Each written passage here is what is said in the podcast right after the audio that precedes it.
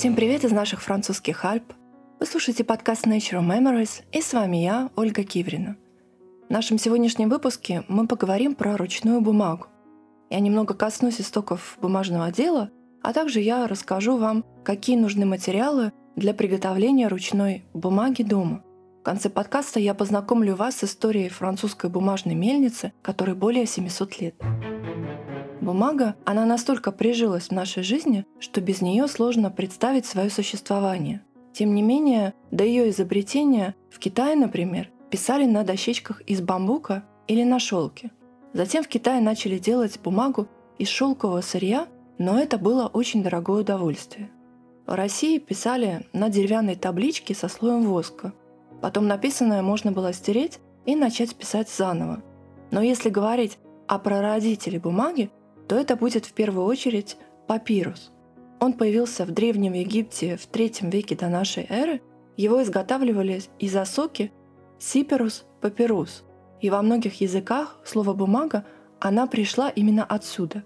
Paper на английском языке или papier на французском.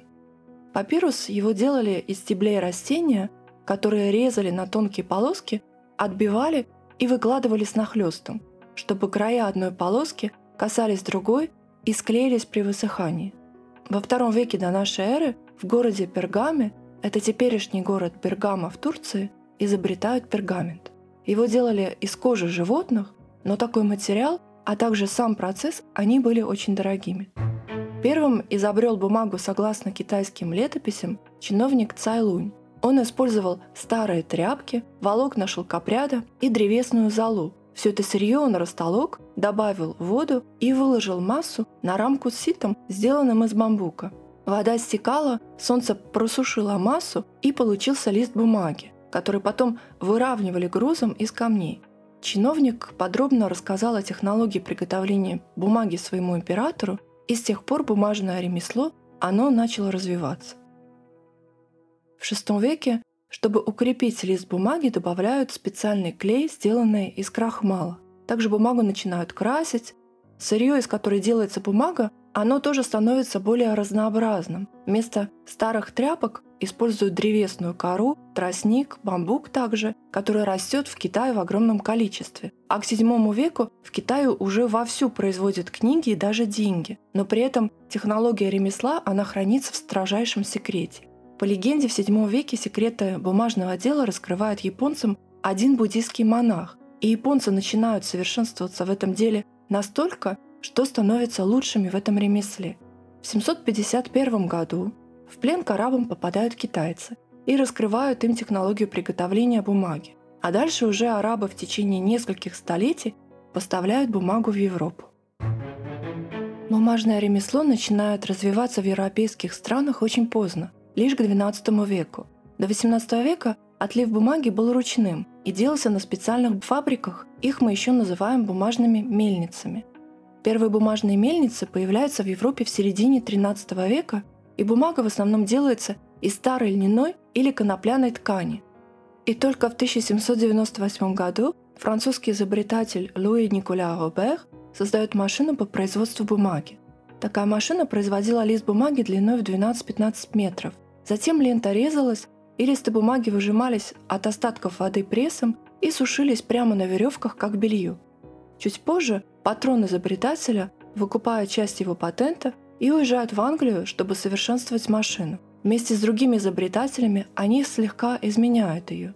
И в 1804 году братья Фурдринье выкупят патент и усовершенствуют эту машину. Литьем ручной бумаги я занимаюсь уже давно. И, как всегда, к этому я пришла абсолютно спонтанно. Я занималась экопринтом и натуральным крашением. Я красила текстиль и бумагу растениями. И также делала экопринт на текстиле и на бумаге. Бумагу я покупала в специальном магазине, потому что обычная бумага для экопринта, она не подходит. Она была некрасивая, и такая бумага, она плохо впитывала в себя растительные пигменты. И я задумалась, а почему бы мне не начать делать мою собственную бумагу? Когда мы смотрим на то, сколько бумаги мы выкидываем, становится просто страшно. Я не знаю, как происходят дела у вас в России, но в Европе, например, у нас очень строгие требования к мусору. Мусор мы разделяем на пластик, стекло, бумагу и отходы. И вот как раз-таки бумаги мы выкидываем огромное-огромное количество. Я очень много работаю с бумагой, потому что мне часто нужны этикетки для мыла, для моих вязаных коллекций, для льна. Также мне нужны открытки, например, которые я посылаю своим клиентам. Я подписываю на них какое-нибудь приветствие или благодарность. Ручная бумага, она гораздо красивее, чем промышленная. Она живая, она с душой. И вот сама ее фактура, она очень такая необычная, с неровностями. Причем ты сам своими руками можешь создать абсолютно разную фактуру. От грубой и неровной, например, до очень такой гладкой. Ваше воображение, оно может делать из бумаги даже картины. Мы можем вкладывать бумагу в крапления из растений, из лепестков цветов, выстраивать даже целые композиции. Каждый лист, он неповторим и оригинален. Мне очень нравится в бумаге огромная аутентичность. Она настоящая. В ручной бумаге в ней нет подделки. Особенно для тех, кто занимается ремеслами, если вы маловар, например, кремовар, если вы работаете с текстилем, с вязанием, с керамикой, вы можете своими руками создавать очень красивые этикетки, которых ни у кого больше не будет. Как я уже говорила ранее, такая бумага, она по-другому впитывает растительные пигменты. И очень так интересно наблюдать, как на ней проявляется цвет. Те, кто будет заниматься литьем ручной бумаги, пожалуйста, не используйте химических красителей, химических красок. Это будет просто надругательством над нашей ручной бумагой. Используйте отвары из трав, берите те растения, в которых много танина, делайте ваши собственные эксперименты, тестируйте разные цвета. Если говорить очень кратко о самом процессе приготовления ручной бумаги из макулатуры, то к этому делу надо все-таки немного подготовиться. Во-первых, не выкидывайте старую бумагу. Сортируйте ее на цвет, на толщину, потому что, исходя из толщины, из фактуры, из цвета сырья, ваша бумага выйдет похожей.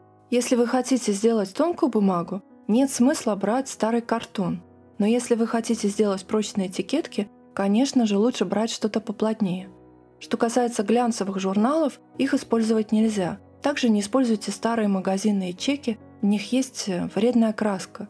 Затем, когда у вас уже набралось достаточное количество бумаги, порвите ее на маленькие кусочки. Если у вас есть ребенок, попросите его поучаствовать в этом процессе. Обычно детям такое занятие очень нравится. Залейте бумагу кипятком и оставьте на несколько часов или даже на ночь. На следующий день взбейте ее в блендере до однородной массы вместе с водой. Чтобы отлить бумагу, нам нужны специальные рамки. Но можно взять обычные рамки от фотографий, например, и сетка для комаров. Закрепляем сетку на одну из рамок. Если ее нет, наденьте на рамку самый обычный чулок. Вторая рамка нам нужна, чтобы задать нашему листу границы, чтобы края бумаги, они были ровными. Вторую рамку мы кладем на первую и зачерпываем нашу массу, даем воде стекать, и отливаем на льняные или на хлопчатобумажные полотенца.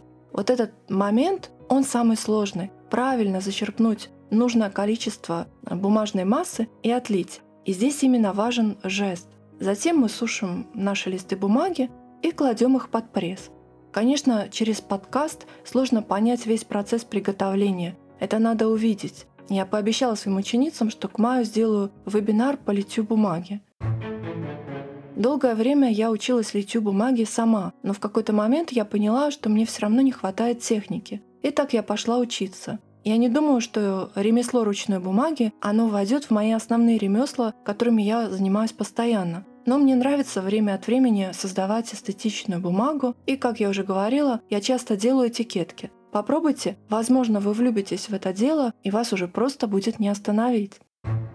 Также можно делать бумагу и из старой ткани, из джинсовой, из льна, из хлопка. Главное, чтобы она была натуральная. Это очень такой долгий и сложный процесс. Если вы дебютант, то я не советую начинать с такого вида бумаги. Если вкратце, то ткань, желательно очень такую старую, ветхую, ее измельчают, замачивают в воде и оставляют гнить. Затем перемешивают в блендере до однородной массы с водой и дальше уже используют ее для отливания листов. Отливать такую бумагу очень сложно. В самом процессе в нем очень много секретов. Если вы все-таки хотите попробовать, я советую вам сделать обычную массу из старой бумаги и к ней добавить немного ткани, чтобы придать листу фактурности. Еще можно делать бумагу из лозы, из растений и даже из лепестков цветов. Например, у вас в вазе есть старые тюльпаны, не выкидывайте их, а сварите из них так называемый суп. Или просто сходите, наберите крапивы. Или попросите вашего мужа не выкидывать свежую траву в саду, которую он только что покосил. Можно даже делать бумагу из цукини, из корок апельсина и других овощей и фруктов. Получается даже не бумага, а это настоящее произведение искусства. Такая бумага, она очень тонкая, хрупкая даже. Если ее правильно делать, она даже немного полупрозрачная. Но опять же, работа с растениями, она очень сложная и требует специальных навыков. Хочу рассказать вам об истории бумажной мельницы Ришар-де-Ба во Франции, которой более 700 лет. В 1437 году француз Антуан Ришар покупает бумажную мельницу в местечке Амбер в регионе Пи-де-Дом. Это между городами Saint-Etienne и Clermont-Ferrand.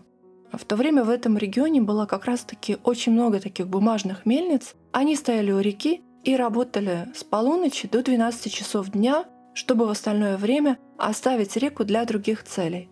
Уже в 1942 году Мариус Пероду, дед нынешних владельцев бумажной мельницы, выкупает ее и пытается восстановить производство ручной бумаги во время войны.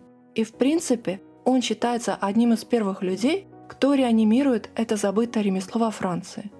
Мельница перемалывает старые ткани из льна, хлопка, из конопли, которые заранее порезаны на кусочки по 5 см, и вся эта материя смешивается с водой.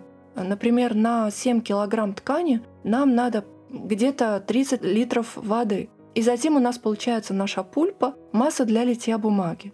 Чем больше пульпы в пропорциях с водой, тем плотнее и толще получаются листы бумаги. Также толщина зависит и от самого жеста. Специальными формами с металлической сеткой эта пульпа зачерпывается и отливается в листы. И потом все это отправляется под пресс для стекания лишней воды.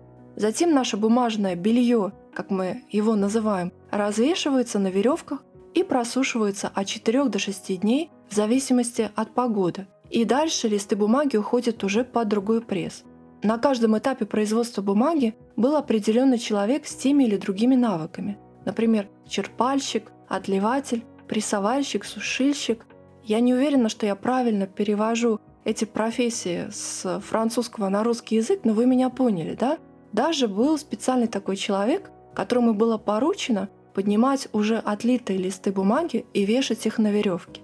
Кстати, хозяин этой бумажной мельницы Мариус, он кроме как человека безумно влюбленного в ремесло ручной бумаги, он был еще и садовником. И в своем саду, и рядом на полях выращивал растения, которые добавлял в листы бумаги. Именно он начал делать во Франции так называемую фантазийную бумагу. Эта бумажная мельница, она работает до сих пор, и на ней производят до 2 тонн бумаги в год. Это где-то 300 листов бумаги в день.